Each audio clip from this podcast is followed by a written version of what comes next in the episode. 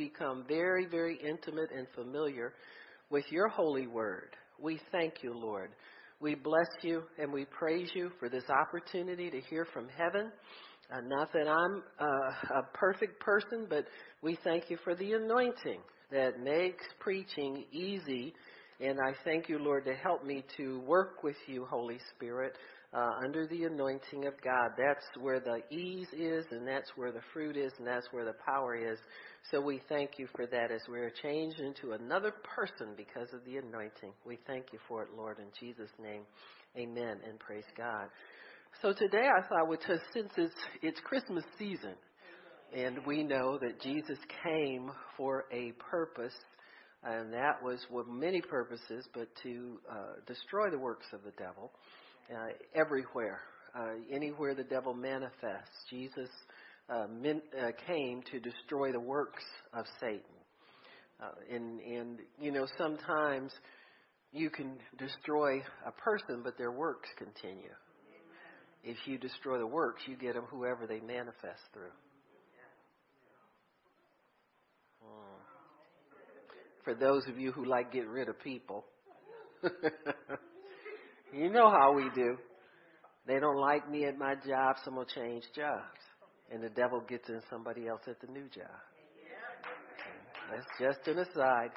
So if you can destroy the works, hmm, we don't wrestle against flesh and blood, do we? Amen.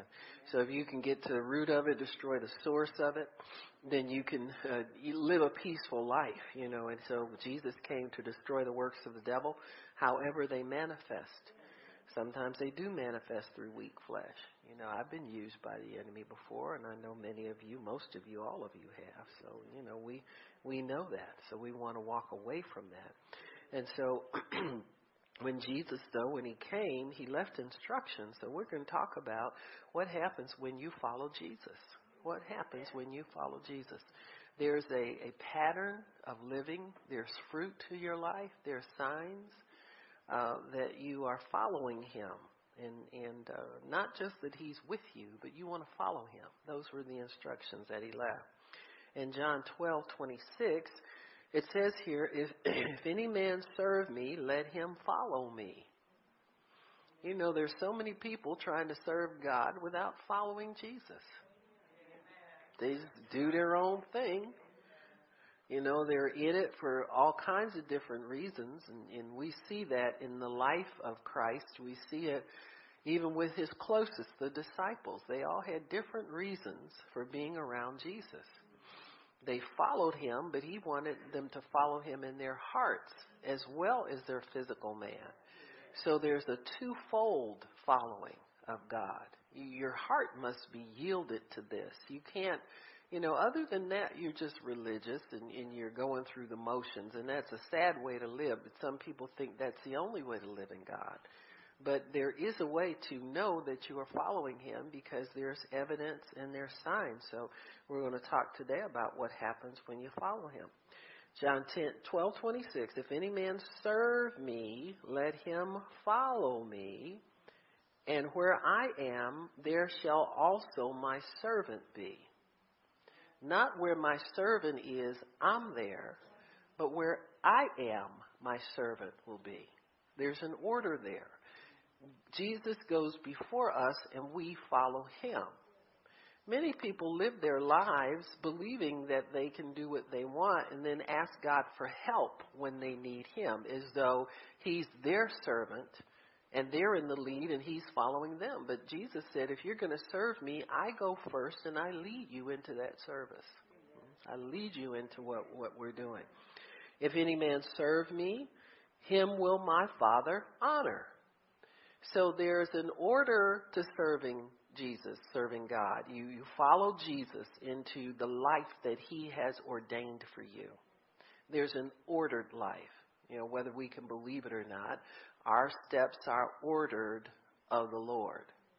Now, you know, recently God has had me to take note of things more than, uh, you know, maybe because I'm older and, uh, you know, I ain't kicking it with my my peeps on Friday and Saturday. I haven't done that in a whole lot of years, but you know what I mean. Sometimes you you get into a place in your life where you get more meditative, where you want to understand things more. You know what I'm saying? I mean, we should all the time, but I believe God orders seasons in our lives so that we can do certain things. Our spirit is always being developed, but I think it's being developed in different ways at different times in our lives. And so I just believe that um, now, particularly, God is helping me to understand His uh, order in life, understand His will, understand His working with us, and His leading in our lives.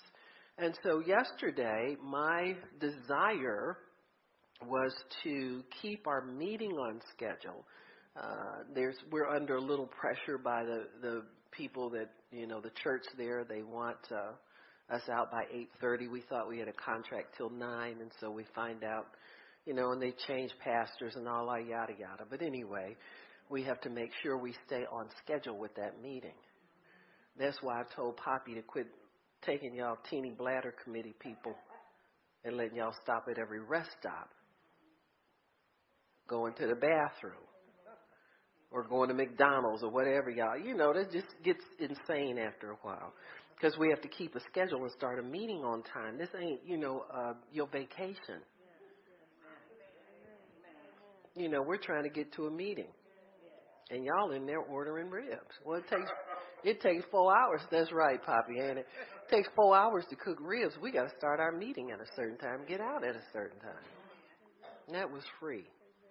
Anywho, uh, but you know that was my desire, and so as the meeting progressed, once I start preaching, I know I can't rush God.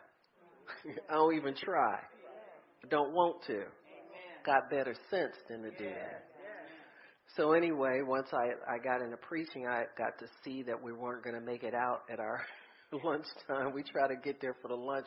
It's all the same food. You know what I'm saying? They ain't plumping you up better at dinner time than they do at lunch. It's all the same food. So and then there's less of it by the time four o'clock comes. Um, they must go to sleep at four around there, because they sure don't be shaking and getting no fresh salad or nothing out. Make you want to petition for a refund.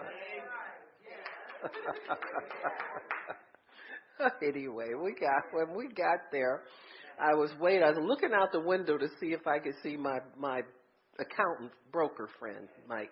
You know, him once a year, our annual meeting, and we don't have every year. Anywho, uh, he was all all hot to have the meeting, so I said, "Okay, I'll be in Toledo. Can you drive down there?" He's up in Detroit again, so he drove down. So I'm looking out the window, looking for him, and God shows me this family. See, coming into the restaurant, they got two baby carriages, and my heart goes out you know, young family, husband and wife trying to stay together and raise their children, you know, you just you feel for people like that, you know.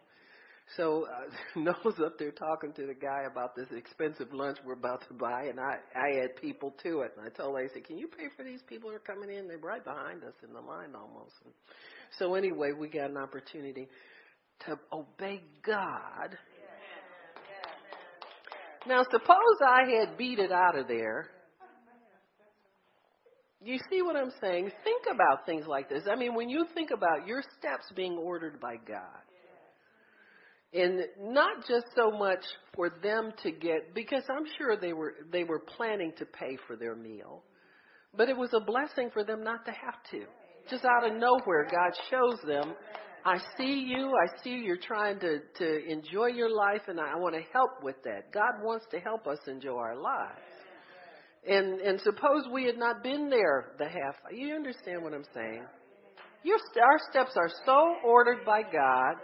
It'll it'll mess your head up to see how He just orders everything if we'll just stay with Him and walk, follow Him, not try to get ahead of Him, but follow Him in these things. And it's a blessing because then the, the I told I didn't want the lady to tell her, but you know how people are. They want to know who did that for them. And the little mother came up to me and she was so thankful and the husband came over. We got to pray over them babies and declare God's blessing over them and And who knows what God's going to do with that? You understand? Who knows what He's going to do with that prayer? And so it's good to follow Him. I said all that to say follow Him. And sometimes spend time reflecting on with God on your day, how you spent your day. Did He order your day? What did you accomplish for God in that day? And and don't be afraid to look at those things, you know, and don't take any, don't assume anything uh, in these things because it's always a good idea.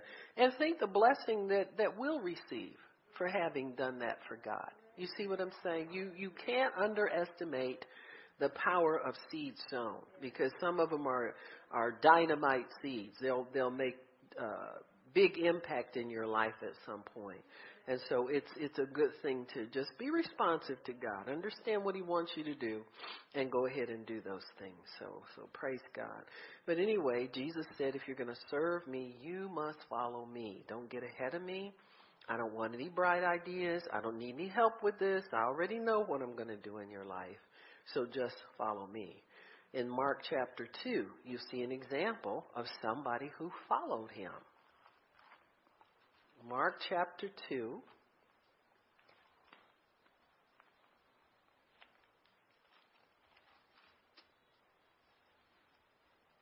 And verse 14.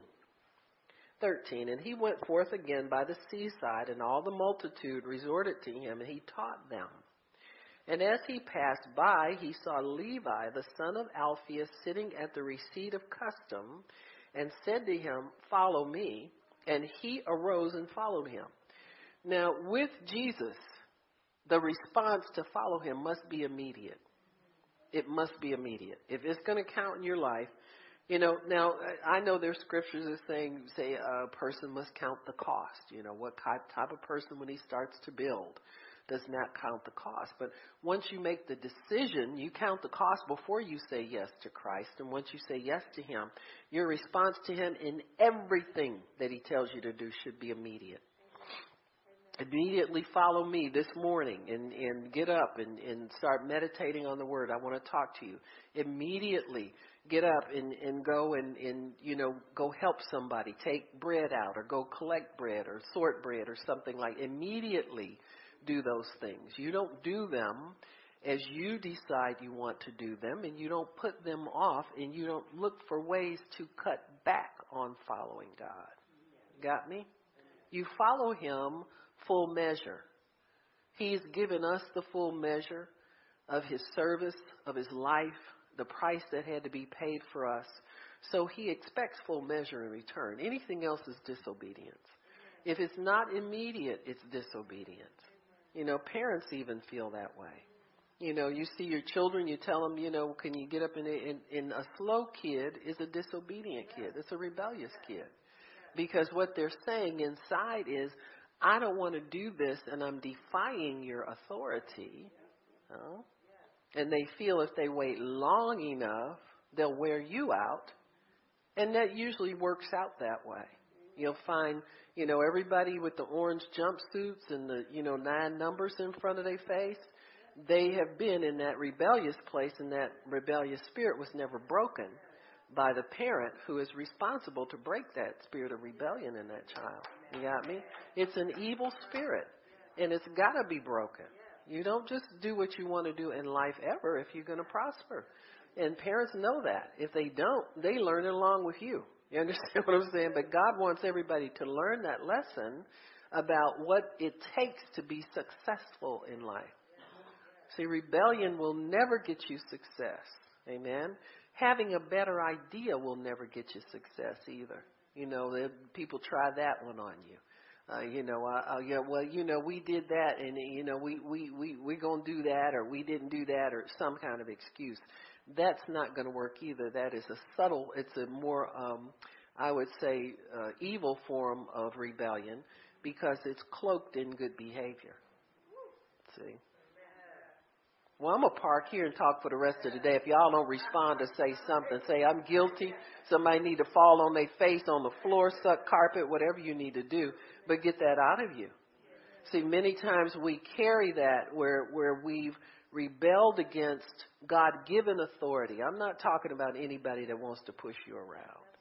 I'm talking about the God given authority that God has placed in your life. He places it there for your good. Huh?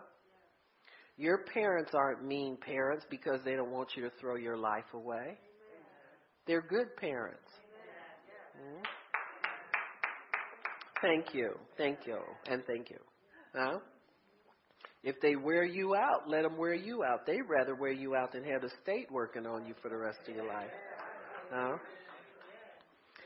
One of the most pathetic and sad and, and you know, kind of heart wrenching things I heard recently. There was a, a woman on Facebook that was was so excited God had answered a prayer for her, and she said she had a son that was in prison, and and uh, the prison he was at uh, was was rough on him, and he had some some special needs or something, and they couldn't be met where he was, and he was asking for a transfer, and she was praying hard, and she said, "I'm so thankful they finally moved him. Now he'll be in the prison where his brother is." She's happy she got two boys in the same prison. You see what I'm saying? Stay with with being obedient to your parents. I don't care how old you are. You stay there because you need to be there. If God's got you there, you need to be there. Because trust me, the devil is out there waiting for a snare. The minute you rebel and get out from under their authority, devil's got a snare to put you in. Huh? And you'll be lamenting for a long time. Even so-called good children have rebellion in them sometimes. It's never been uh, worked out of them, you know, so that they can can submit to authority and see authority is good. God puts people over you for your good. You know, we always say, I don't know how they got to be in charge. They don't know nothing. They know enough to keep their mouth shut and do it. To, they know more than you because you still running yours and don't know what to do with your life. And so we have to understand that authority. And Jesus said, Follow me. And he said, Put yourself under my authority and do what I do and do what I instruct you to do, and you'll live a good life. In Matthew chapter 9 and verse 9, it says, And Jesus passed forth from there and saw a man named Matthew sitting at the receipt of customs. So here's another tax gatherer, dishonest person. Most people work with money, work with it because they like it. And some of them like it a little too much. And he said to him, Follow me. And he arose and followed him. So following Jesus is always an elevation in your life. You got to humble yourself to do it, but following him, you must know, is an elevation in your life. When he says, stand up and follow me, that means you're coming up to a higher place in life all the time. Whenever you follow the Lord, you're coming to a higher place. And he tells him, he uh, calls people really to be his disciples. Amen. So he's he's telling him to follow him so that he can learn. So we're all learning the things of God. We're all coming into a greater understanding of how to serve God, how to let God transform us. Matthew 10:38 he says if any man will follow me let him deny himself take up his cross and follow me. What is your cross? Your cross is anything that you need help with to carry. Remember when Jesus he he crumbled under the weight of the cross and, and the the the uh, Romans assigned a man to help him carry that cross. Amen. So the cross is anything that's too heavy for you to carry in normal life. It could be a bad habit. It could be a, a Im, immaturity. It could be a, a uh, disability of some type. You know, it's temporary if you live for God. It could be something that you have a challenge with learning. But you're to pick that up and bring it with you and allow Jesus to help you with it. Crosses are things that cause you not to have the fullness of happiness in your life sometimes if you let them get to you. Sometimes it's bad relationships or relationships that used to be good that went sour that you wish were better now. Sometimes it's a divorce. Sometimes it's a separation. It could be any number of things. But Jesus wants us to hold on to those things so that he can help them us with them and understand that in humbling yourself, you allow God to bring a better reality to you. So Jesus died to bring you a better reality. Some people don't believe that they can live with all the turmoil that's happening around them. But God gives you peace in the midst of a lot of trouble in your life. He'll allow you to pray and see Him reverse that thing. And then you're able to go on and live a normal, carefree life as though you don't have problems. You don't have that burdening you. When Jesus works with you and you follow Him, He bears the weight of all of your problems and your crosses in your life.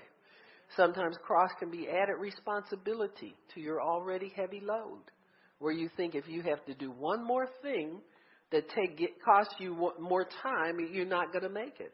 And so Jesus said, "I understand everything that's up against you, but you still must follow me." See, we get get into problems and we use them as excuses for not following the Lord. You know? Well, I've got too much to do, or I've got this burden, or I've got that burden. You know, I so respect people who keep serving God and putting Him first in spite of added responsibility, financial challenges, loss of job, loss of spouse, loss of a lot of things. Sometimes it's a loss of your freedom. And, and just see it as a temporary thing, but God, I'm not going to let that. I'm still following you, Jesus. I picked up my cross that's very heavy for me, and I know you're going to help me with it, but I am still following you because this is what you've commanded me to do. And he's not, there's nothing in your life that's too hard for him. Amen? Now, it might be hard for you, but you've got to learn how to, this is part of learning about Jesus, is that you've got to let him shoulder all the burden of the responsibility for you. You don't try to work this thing out for yourself. Amen? Because if you try to work it out, it's going to work, you know, wind up being a hot mess. You know, you're going to wind up dropping something that God wanted you to hold on to. He wants you to hold on to everything that belongs to you. It's like with David when he when he came back uh, to Ziklag and found all his stuff was gone. They wanted their stuff back. You know, in times when when somebody else is trying to take it from you, you want it. When you sick of it, you want to get rid of it. Jesus said, I don't care who's messing with it, you hold on to it because I intend for you to carry these things and keep them because this is part of my plan for your life. So, this is a unique walk with Jesus. You must follow him. It's a unique walk. it's just you and the Lord. And not many will do what you do. There will be times where your walk will be very unique to you. But you have to have enough understanding of how to relate to God to get continual reassurances from Him that He's with you and you're on the right track. Sometimes it'll look very dark, like you, you're down a, an alley and you don't know if God's there with you or not. And God will need to send a word to you to encourage you. He knows how to do all of that stuff to help us, to keep us going and keep us on the right track. So He doesn't want us to miss any good thing that He has for us.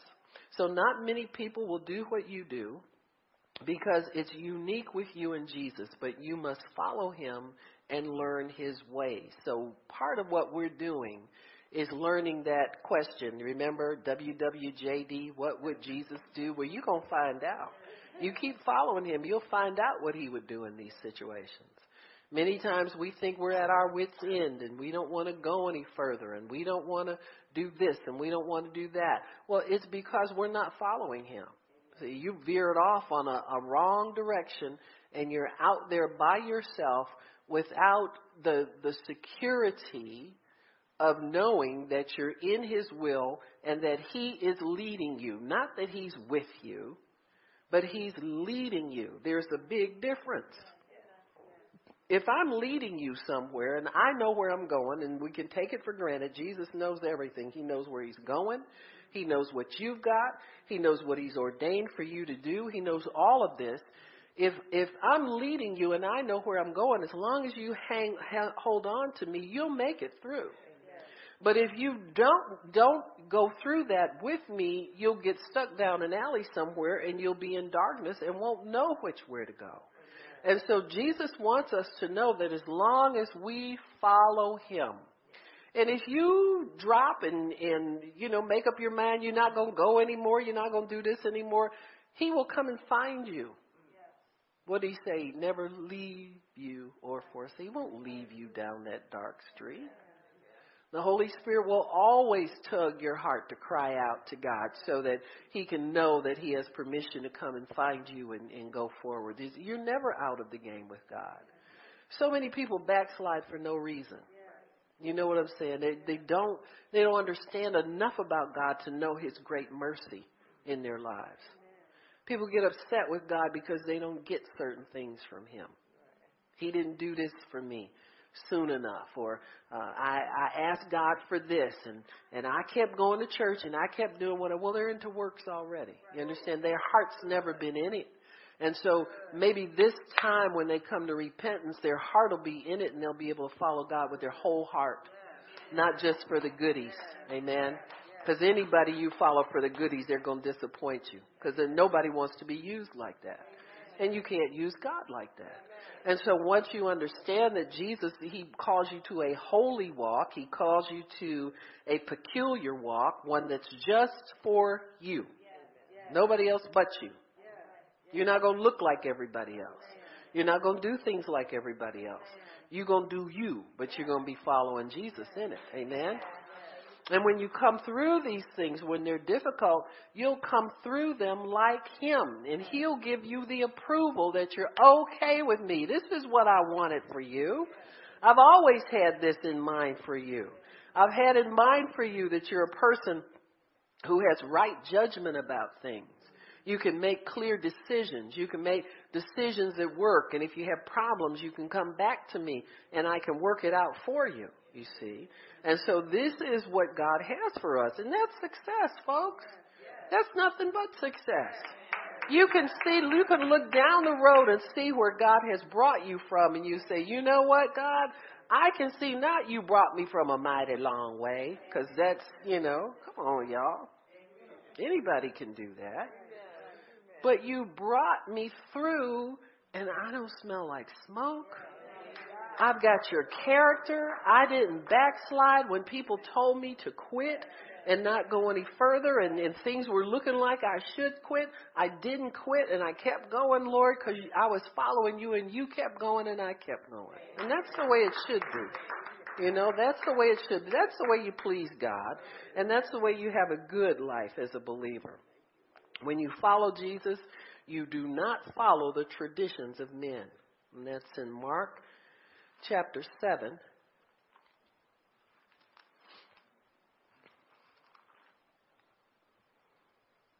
We'll start in verse 1. Then came together unto him the Pharisees and certain of the scribes, which came to Jerusalem. And when they saw some of his disciples eat bread with defiled, that is to say,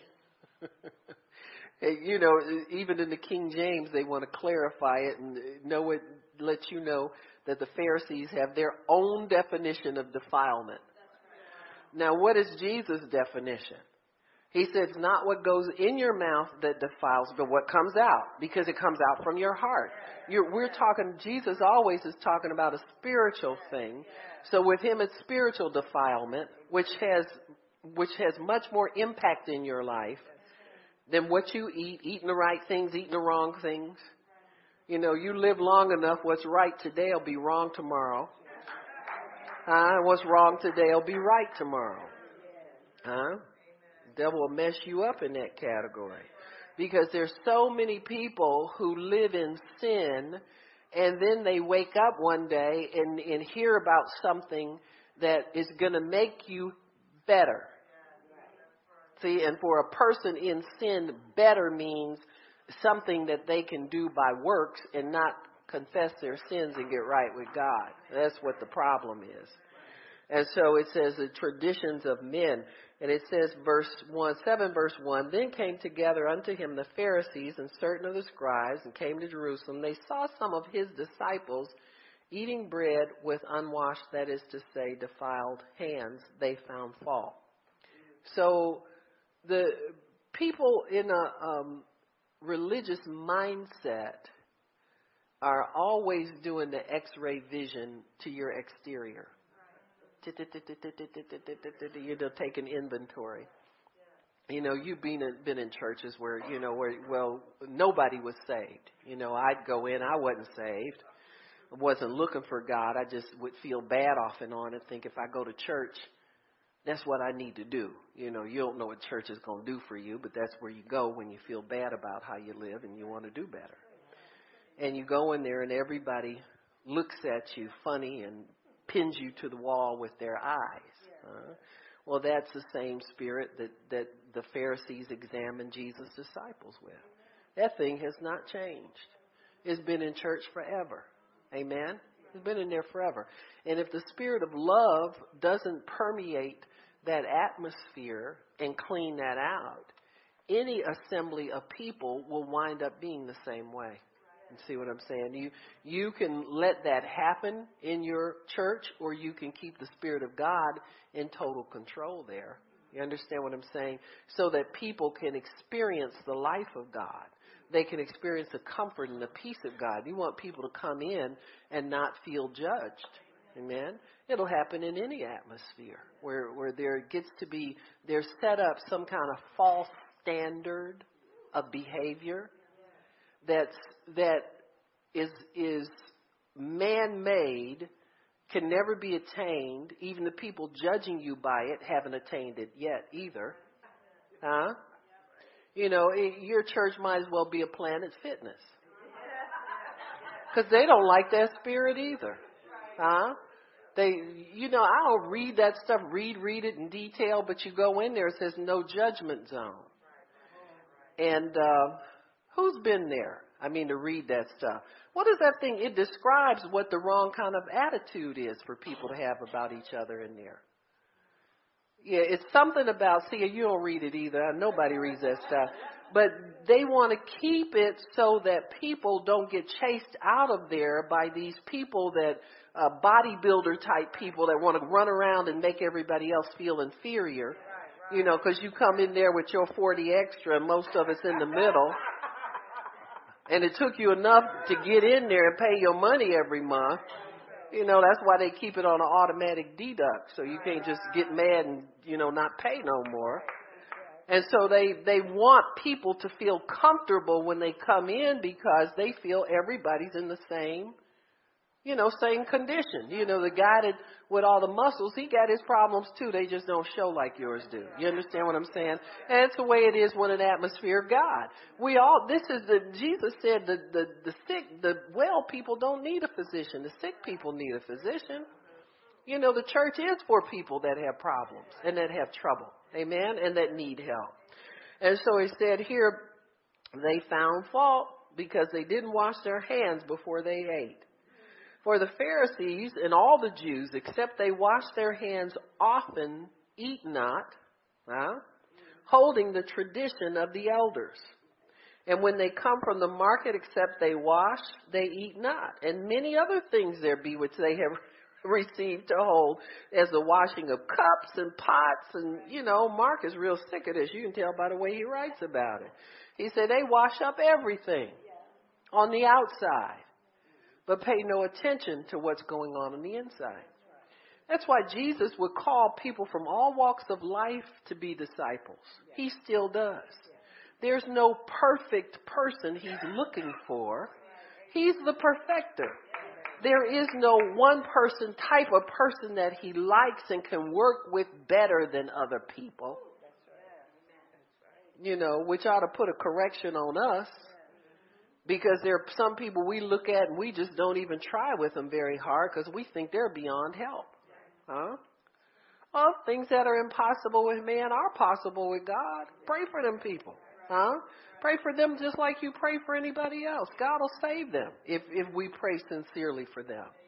And so he's never looking for anything. You don't bring anything to the table with him, in other words. He don't need nothing you got except your willingness to let him remold you and reshape you. In Matthew 19:28, he says, "Follow me into the regeneration." Regen- that word regeneration simply means new birth. And what you need to know is if that if you've been born again, there is a growth process. So it's not a one-time thing. You're born again and that's it. Matthew 19:28, Jesus said to them, "Truly I say to you, that you which have followed me in the regeneration when the Son of Man shall sit in the throne of his glory, you shall also sit upon 12 thrones judging the 12 tribes of Israel." Now, the punctuation in there was placed in there after the fact, but this whole concept says, if you can, what he's saying is if you start following me, get born again, and continue to follow me to the end of your life, you will get the reward of being perfected and being able to sit and judge others, amen, and, and have a high stature in the kingdom the way I do if you follow me. Now, mostly day to day, we're not thinking about at the end of things, but there is a reward at the end of this that goes beyond what we will experience in this life problem with Christianity in many quarters in these days, we're so focused on the things that pertain to this life, we think very little about the afterlife, what, what happens after we leave this earth, go into heaven. You need to have reward laid up for you there, not to pull it all down while you're living here. But you need to have reward laid up in heaven and think about that and understand that when you follow Jesus, He is making provision for that as well. So every sow you seed you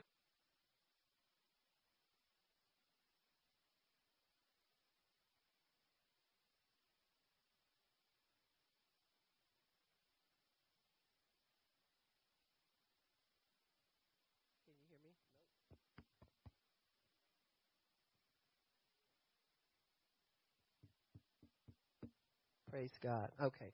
It's not just for what we're doing in this life. And somebody, if you put a battery in this one, it'll work again.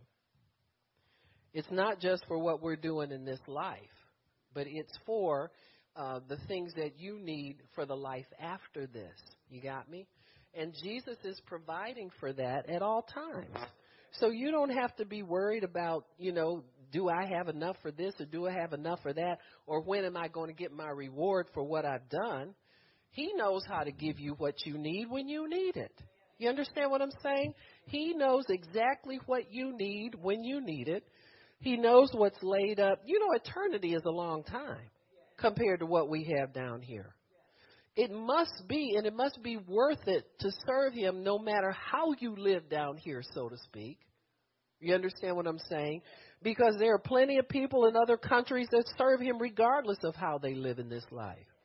You know, we've heard their testimonies, you know, about the persecuted church. The church in Vietnam, those people go to jail, get beaten. They go into jail and preach to the, the prisoners and to the guards, and they have very little to eat. You understand? Very little comforts in this life. You understand what I'm saying? People, the stuff that we, we feed Christians over here, you couldn't preach that stuff over there. You couldn't preach that. You can't preach tithe and, and the windows of heaven be open, you'll be rich. You can't tell them people that kind of stuff. They know better. They know Jesus because they're following him already and they're being regenerated just like we're supposed to be. We're not supposed to be stuck in just natural accomplishments all the time. We're being regenerated. We're being changed until his glorious image. When you when you follow Jesus, you take on his temperament. You take on his peace. You take on his righteousness. You take on his love, his meekness, all of those things. You take those things on. You know, sometimes you'll you'll wonder how you're so changed.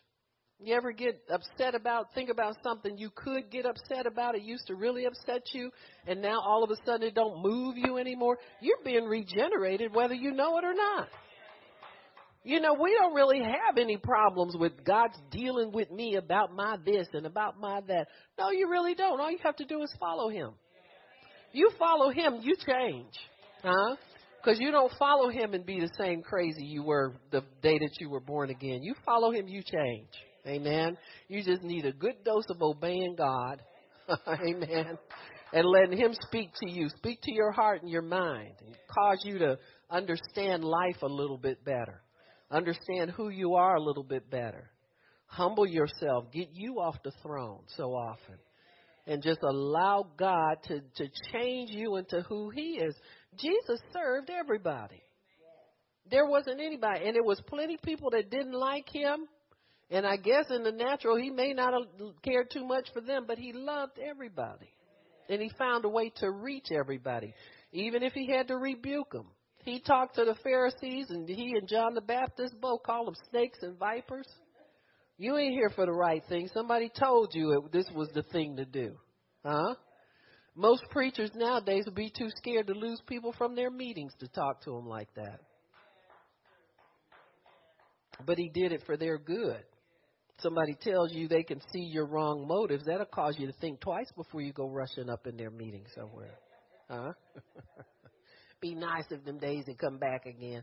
We'd have less hypocrisy in the church. We'd have less backsliding in the church. We'd have more love in the church, more giving in the ch- sincere giving. Amen. Instead of emotional giving. Brother Sumrall said that. He said uh, that um, there was a church, some churches that he started in another country.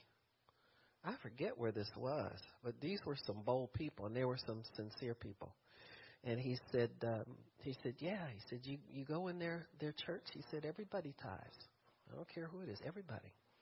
He said uh if you don't tithe they come to your house and visit you and ask you where's your tithe? Where's where's your tithe? You know we are expected to tithe.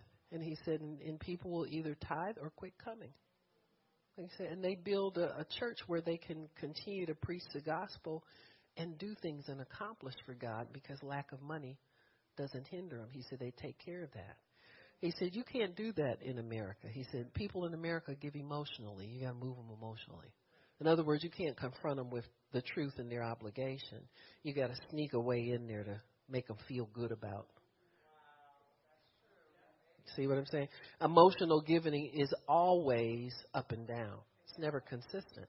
And if you're going to give to God, you want to create a consistency in people. You understand what I'm saying? Where they feel they understand their obligation to keep the work of the ministry going. You understand what I'm saying? We're obligated to do that, folks. It's not an option.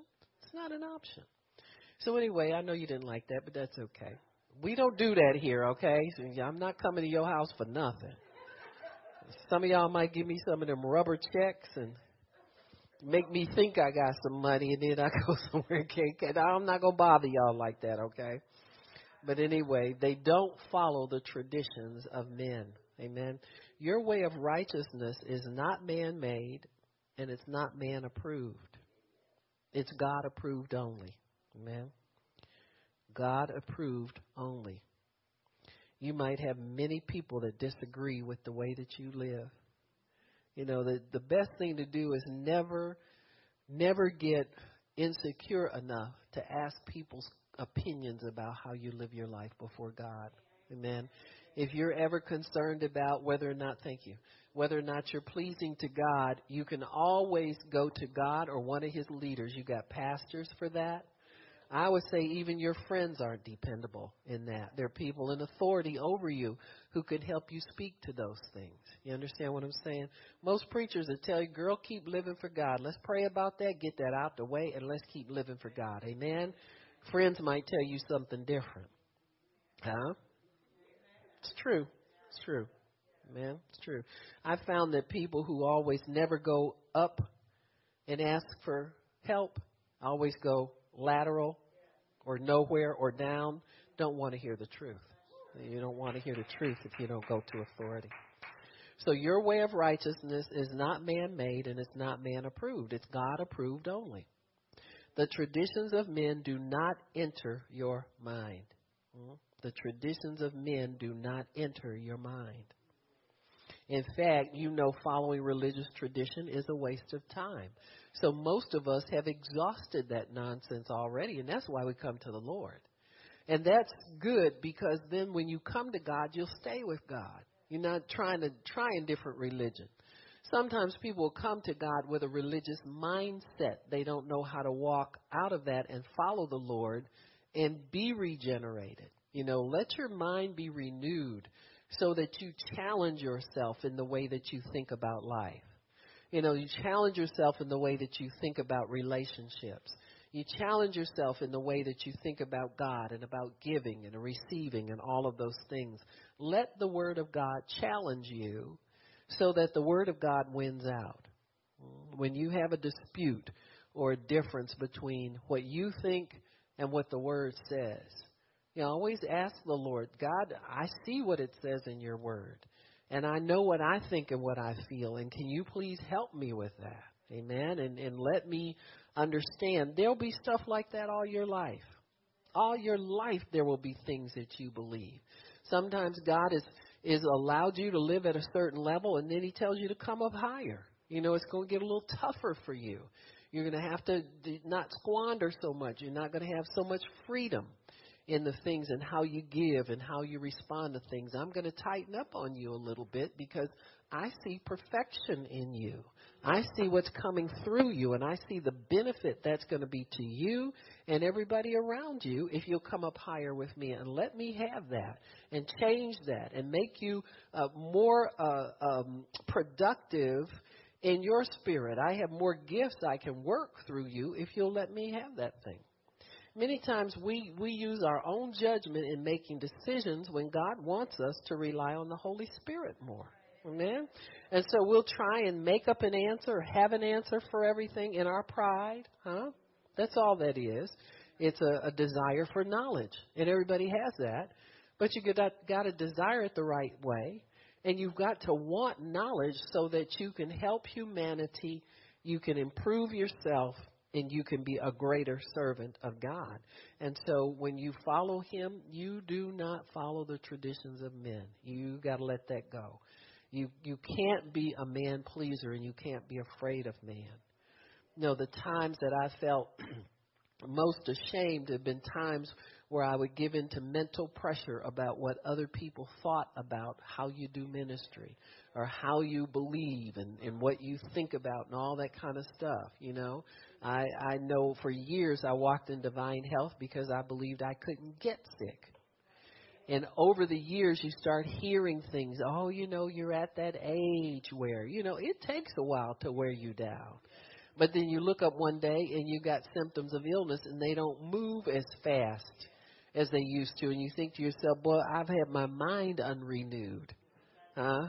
I've had my mind messed up by a lot of this nonsense you hear, you know? You know, you you get older, everybody puts on weight when they get older. You think you won't, you lying to yourself. Amen. You know, you have to make a decision what you're going to do about it. And you know, I got you know uh caught up in well, I need to do something about it. And I'm too lazy to do something. You know, self-blaming instead of going to God with it, huh?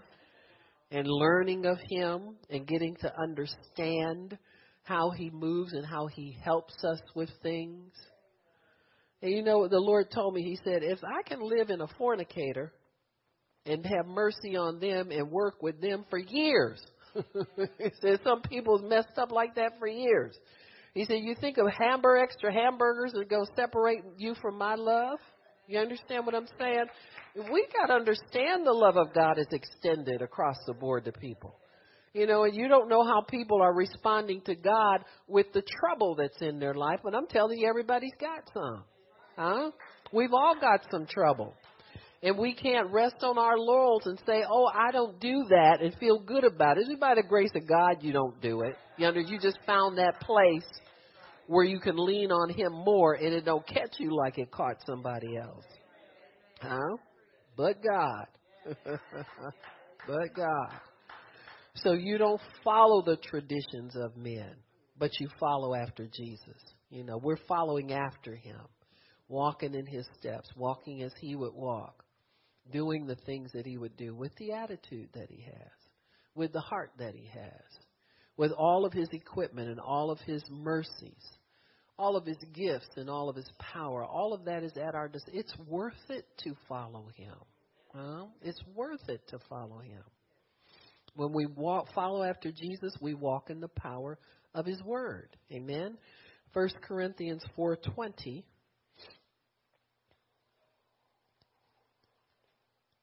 1 Corinthians 4.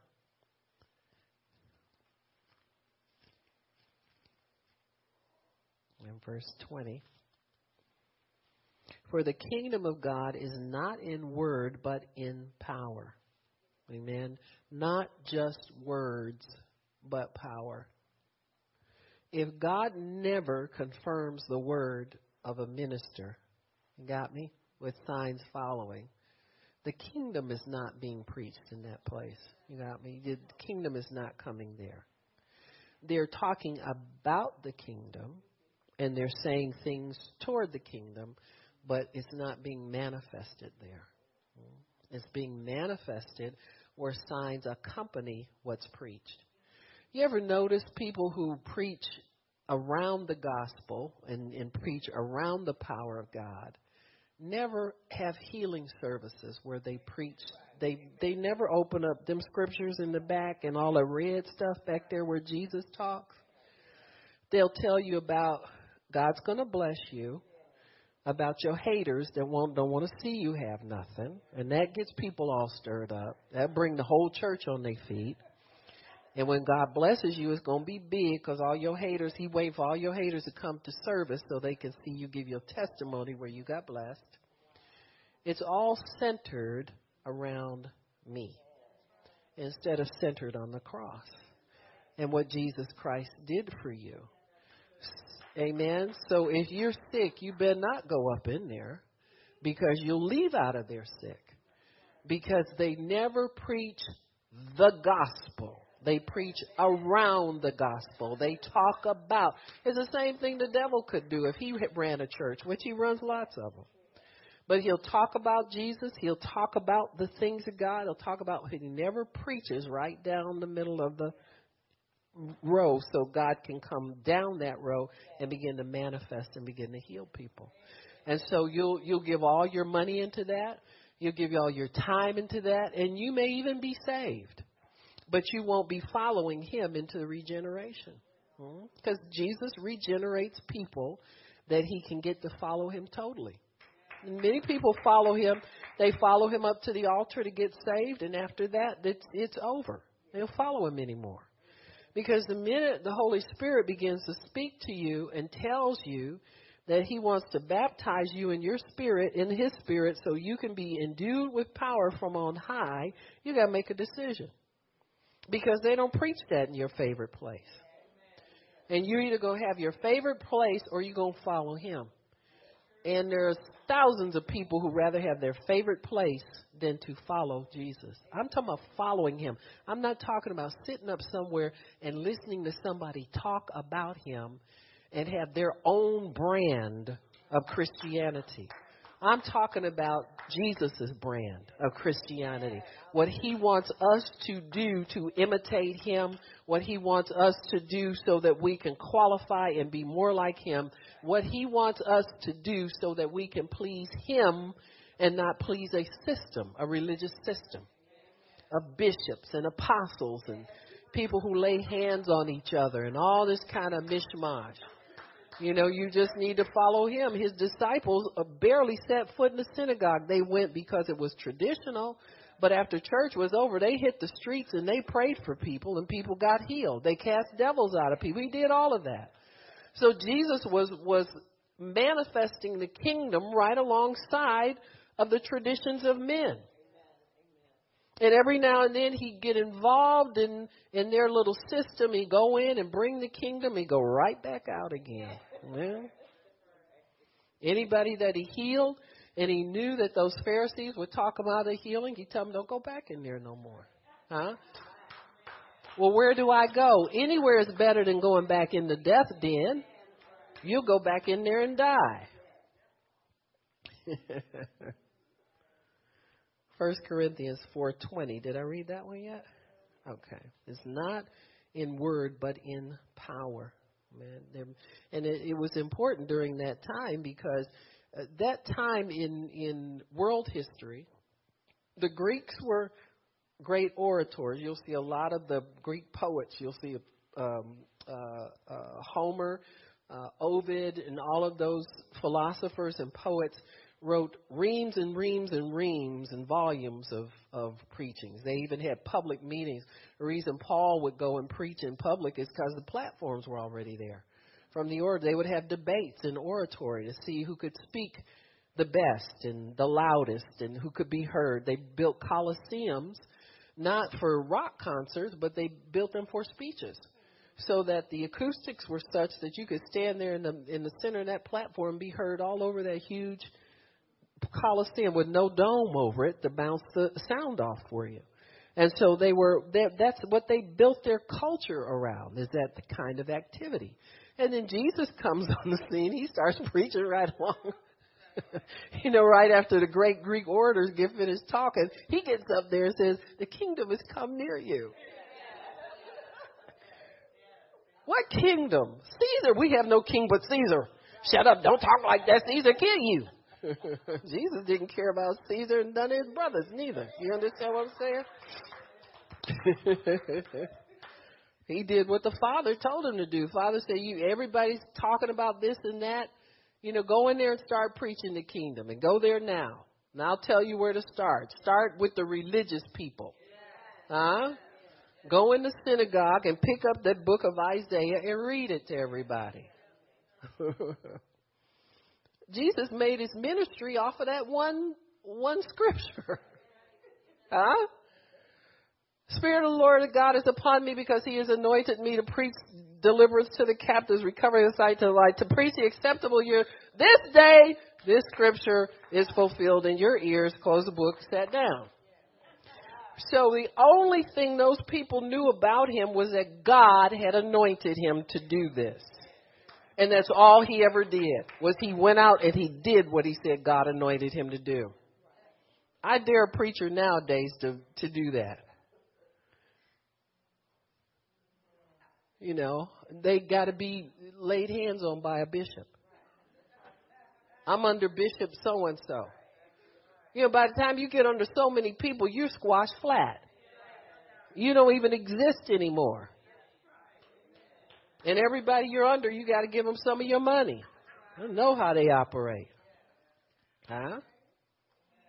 Little snakes come up to you, subtle, tell you who's your covering.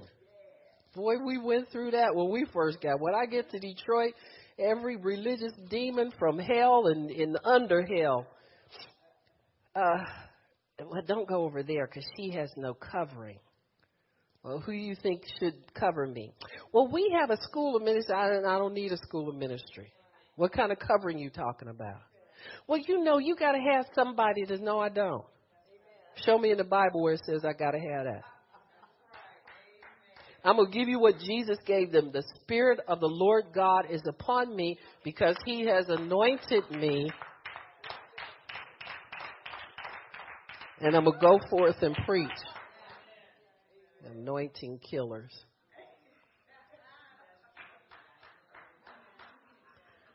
Well, Jesus said that. He says, You don't enter into the kingdom, you keep other people from getting in there too. That's what they want. They want to stop you. The only people I know eh, legitimate, there's some legitimate, you know, eh, encouragements like that, but God will prepare you for those things. You know, I remember when I was first getting started, and I was in in a church, and, and the Lord said, He said, "You're going to have to get ordained." And the next time I saw the pastor, he said, "God told me to ordain you." You understand what? He didn't tell me to go beg nobody and pay nobody nothing to approve of me, or other than that, I had to go sit down somewhere. People are stupid, you know? And the people who believe that stuff and follow it are twice dumb. God's already anointed you. Well, I didn't know I was anointed. You need to get acquainted with God then. Because the anointing's for everybody. If you're really called, God will really anoint you. Huh? Oh, what the covering stuff? Oh, Who's your covering? Jesus is my covering. I follow him. He anointed me. I don't know what kind of cover you're talking about, but that's so stupid. Luke 4:32. This is what the difference is. Huh? This is the difference. this is right after Luke 4, let me see, 21, where he read that scripture. And 4:32, he doing it. Huh? Three more verses, and he doing what he said he would do. It says here, and he came down to Capernaum, a city of Galilee, and taught them on the Sabbath days. Woo! I bet they was upset. Ouch! And they were astonished at his doctrine, for his word was with power.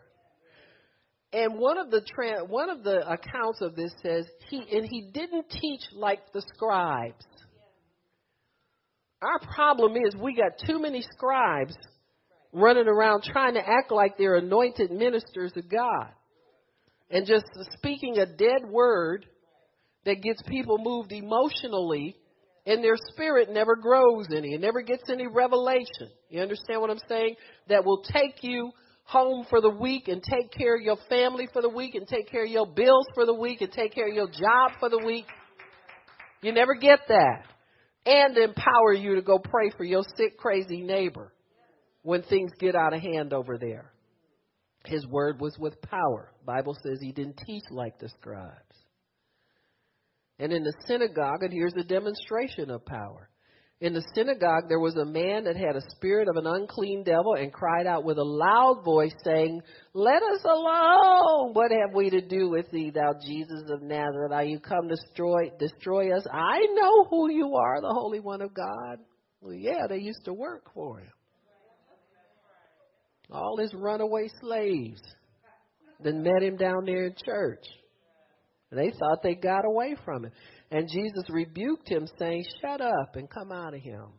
I don't need you to, to tell people who I am. I don't need you to advertise for me. Holy Spirit advertises for me. So when the devil had thrown him in the midst, he came out of him and didn't hurt him. Hmm? Did not hurt him. You can command devils not to hurt people, folks. Authority over you know who your authority is. Acts nineteen twenty talking about walking in the power of God. No, if any ministers are within the sound of my voice, start having healing services in Jesus' name.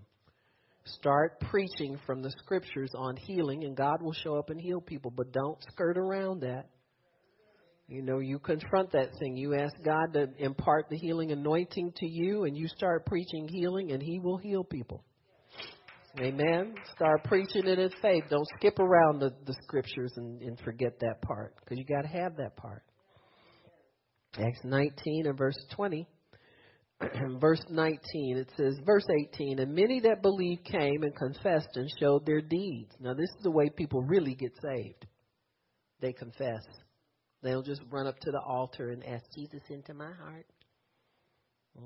What you do before you came here, you need to get that out the way. Many of them also, which used curious arts, brought their books together. Hmm. Books, eh? Yeah, way back then. And burned them before all men. These were sorcery books.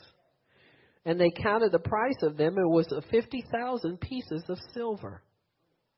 See, the devil charges a lot for his stuff. Huh? So mightily grew the word of God and prevailed. So the word of God spread and grew in power, and especially when people get rid of their sin, it grows even better. That is a big hindrance to God doing mighty works in congregations, folks, whether you know it or not. You get all them ton of people in there, and, and they think they're at a rock concert because that's all you do is twang the guitar and jump around the whole hour of service and then get up and have a 30 minute exhortation. You don't teach. You don't ever have an altar call where people can get delivered because they pack a devil, most of them. You know, young people now got a lot of devils.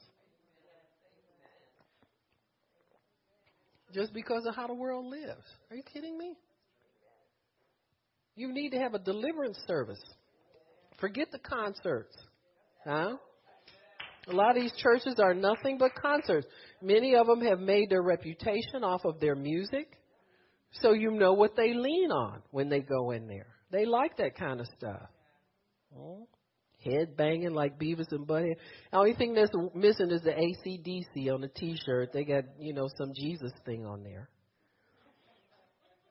but they're low power. their low anointing, their low deliverance to the people. You know, y'all better wake up. Don't mix yourself in with a lot of stuff. You follow Jesus. You follow into the holy regeneration of God. You can't sit up and listen to all of that stuff just because it's Christian stuff. Now, listen, this is what the devil does to you because I, I see it in my own life. Christian television. Well, at least it's not. No, but are you following Jesus? Is it the food he wants you to put into your spirit right now? Then turn it off. Just have the room quiet. What's wrong with that? Now you scared he might point something out that he don't like about you. He might shock you and start telling you the things he likes about you. You need to get quiet. Huh? Be still and know that he's God. You don't need all that stuff pouring in your ears all the time. Learn how to follow him. The biggest fear when I was was recovering, when I first say recovering from a nervous breakdown, I had the biggest fear was being alone. Because I thought about killing myself when I was by myself. And that was continuous. And I remember when when God helped me and my attention span got great enough that I could follow a television program. I get up sometimes and to watch the television and be sitting there watching, and all I can think was, you know, good. You, you can't even keep a marriage together. Your husband hates you. What are you going to do with your life? You can't even work anymore. You can't go in and get a job. Who's going to take care of you? How you going to do? How you going to live? I heard that constantly. And then one day those voices stopped because I stayed in the Word. I fought it by reading my Bible. I stayed in the Word. And then I got to the point where I could follow a television program for at least 15, 20 minutes. And that was an accomplishment. I could concentrate on something other than voices in my head all the time. You understand what I'm saying? And so then the day finally came where I could turn the TV off. you know, I went from listening to soap operas, I graduated to Christian television, and finally I could turn the TV off and I could be quiet with God and He talked to me. You understand what I'm saying? It's a process sometimes. But I know what keeps me centered in following Him. And it's taking that time to be with Him, taking that time to listen to Him, and not being afraid of what He's going to say to me if I get along with God. That's what most of you fear. And I know you do. You're afraid of shutting everything down and getting along with God. So you got to have your loud Christian music. You got to have your other people's tapes in your ear. And why aren't you upraising the dead if you listen to that all the time? See, that's because you're not following Him. Where's He leading you right now for you? What's He got on His agenda for you today?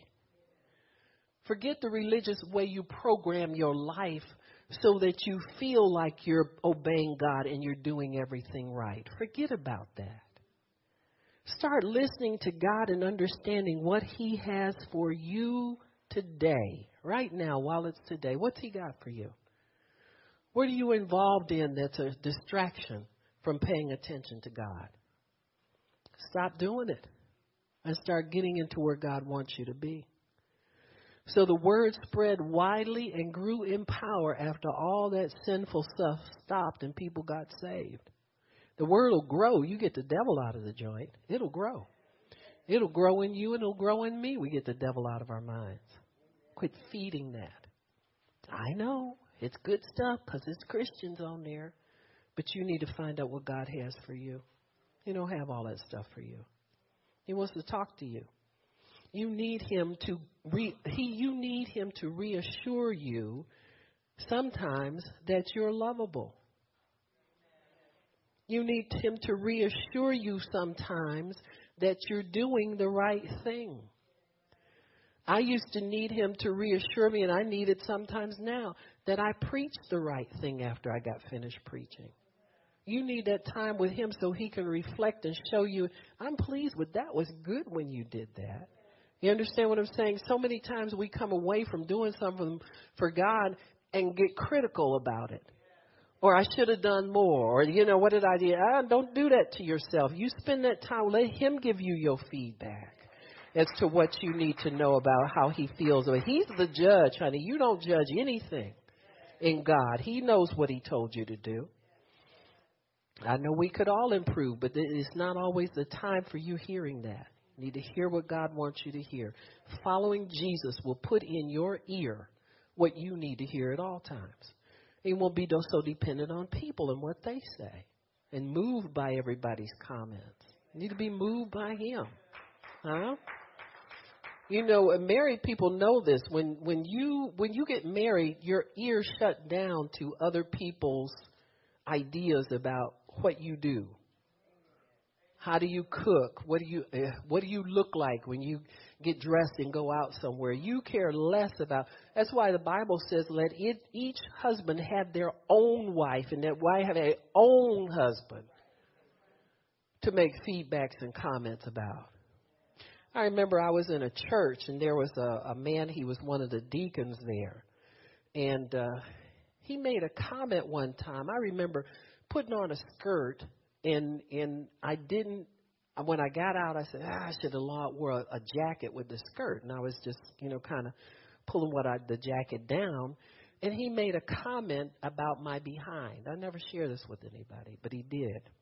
And it so offended me, but it made me feel dirty on the inside.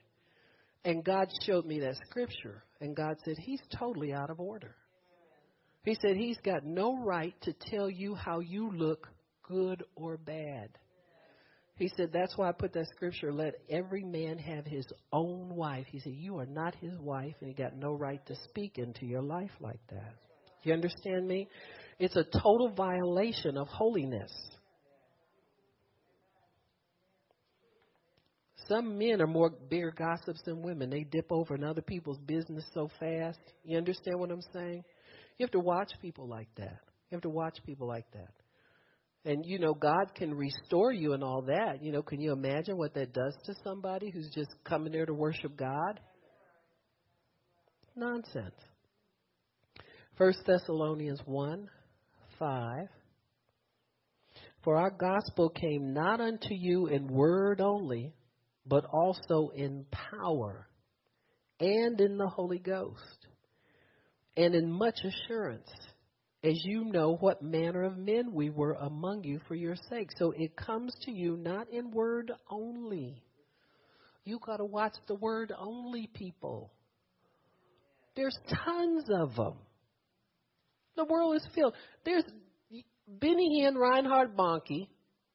Who else is demonstration empowered people? There are a lot of them around. We don't know them. They work in, you know, remote countries. They're not on television, all of them. You understand what I'm saying? But I'm talking about people who are visible. Why? Because people in this country like that stuff. So that the people who can produce the signs and wonders get ridiculed, get talked about, get called witches and warlocks, all that kind of stuff. Just anything to keep you from thinking that that's not God's will for you to be saved and to be healed and to have devils cast out of you. It's wrong. And so we don't want the word only. We want the demonstration and power, and we want it to increase. People who walk in the power of God never see enough healings. We never see enough deliverance. We never see enough salvation and being born again. Man, how, how am I doing, Miss Tanya, time wise? Okay. The other thing, when you follow Jesus, you manifest the works of God. That's a, a command to the church. Jesus is waiting to work with us and confirm our words with signs following. But you got to preach the word under the anointing. You have to preach with the expectancy that God is going to heal people. You've got to preach with the expectancy that when you lay hands on people, demons will come out, and you're not looking at them to see if anything happens. You've got to do this by faith. And you've got to have enough relationship with Jesus where he has spoken to you and told you how to do ministry. Here we go again with the, the imitating the religious with the outer show and being being moved by what they see. You know, the, the person that really wants God will humble themselves. If you see somebody who's demonstrating the power of God, you'll humble yourself to them and find out how to, to relate to them so that you can get that power working in your life. You just do that. Or, or go to God and say, who's going to teach me? That kind. You humble yourself. But let me tell you what most ministers do. They watch it and then get up and try to imitate your movements and think that's all there is to it. Huh? There's relation. We forget relationship being involved. That's like gay people just want to go adopt some kids and call themselves parents. Well, if you didn't birth them children, you don't know how they come into the world. You're, you're missing a few items. You understand? I got nothing against adoption and nothing against people want to help children that don't have parents. But God's way is that they you reproduce after your own kind. Huh? So when you see them and they look like you, don't you don't want to strangle them for what they do sometimes. You understand what I'm saying? It makes sense to me to do it that way. But you can no more get up and do look like Oral Roberts and try to talk like him and walk like him and we get too many shenanigans. But when you follow Jesus, you'll look like you in the pulpit, huh? You'll always look like you're supposed to look. Huh? And you got to get up there and do it no matter what you look like. Every time I see myself on video, I said, ah, oh, no, I should have lost them pounds. You understand? You lament a little bit. You know, as you get older, you think, Jeez, can I, how can I, how can I suck wrinkles in? You know, that kind of stuff. You always do that. But you got to get up and do it anyway. If it really bugged me, I'd quit the Twinkies. You know what I'm saying? I'm going to do it. I'm working on it, all right? I had carrots last night for.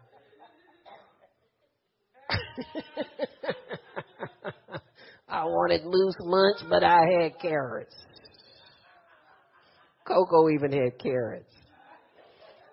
She had enough sense to bury them. I ate them. Just a thought. Dog got more brains than I do sometimes. Praise the Lord. But we manifest the works of God. Mark 16, verses 17 and 18. You won't get more direct instruction than this. Jesus, those are his parting words. He that believes and is baptized will be saved. He that believeth not will be damned. Most people don't even know what that means. But these signs shall follow. Don't worry about the damnation. Just do the signs. You know what I'm saying? We can skip that and just do the signs. Why you worry about the penalty? You're going to do the works. He says, In my name they'll cast out devils and speak with new tongues. Not speak with new tongues and just prophesy to people and never cast out a devil, never heal a sick person. You know, it's, it's easy. Prophecies get a lot of attention hmm? because people like fortune telling. No, it's just kind of fostered a fortune telling people uh, spirit among the people of God. See, what's going to happen in the future is they're going to start remembering some of them and tell you, you didn't tell me that the last time I was up here. You'll start getting embarrassed. You know why? Because you're going off half cocked. You better go and get the rest of Mark 16, 17, and 18. Just saying. Fair warning. You know what I'm saying? You you got to do this, folks, and it ain't hard. You just stay on your knees and stay on your face and tell God, I need more. I need the whole thing. That's all you do. That's all I did. I got God healed me, and that's why I love healing. But if I never was sick, I'd still love healing because I see what it does for people. Huh? It helps people. How many of y'all run to the doctor every five minutes? If you do, you shouldn't. Oh boy, well, it's okay. Keep keep doing your thing. Huh? I had to go and I hate it. And I'm working hard to get out from under the system. I'm still paying bills from from nonsense. You understand what I'm saying? Stuff I know God takes care of for believers and has always taken care of with me. Amen. So I'm getting on the top of it every day. I'm getting more on top of it than I was the day before. And it's not going to be by natural means. Yeah, I wish I was 40 pounds lighter, 50 pounds lighter, 60 pounds lighter. huh? But you know what I'm saying. But that's not the root of my symptoms. The root is unbelief. Where I've always believed God in spite of. God, we working on His weight, ain't we? Eh, eh, eh. You mess with me, I'll go to the verbal herbal people and put it on Facebook. I'm with the herbals now. Do something, God. right.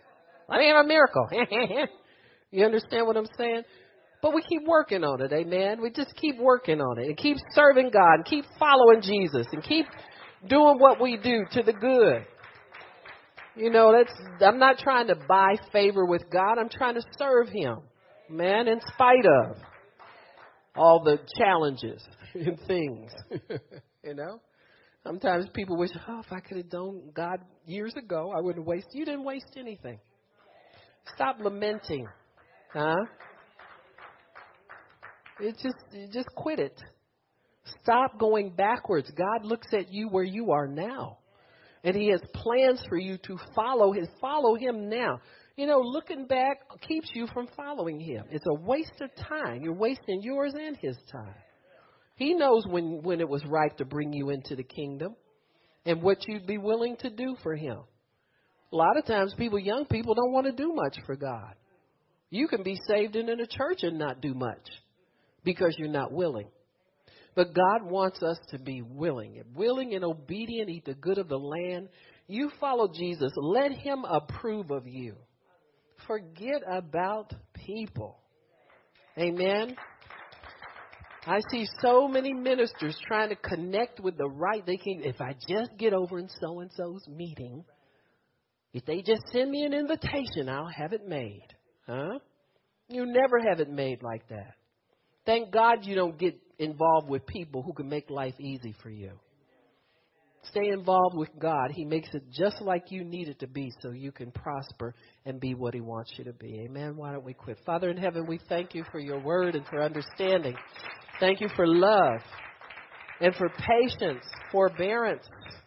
Thank you for the love of God that's revealed by your Holy Spirit throughout the ages. We bless you, Lord, and we thank you. In Jesus' name, amen and praise God. If anybody needs prayer, come on up and I'll pray for you.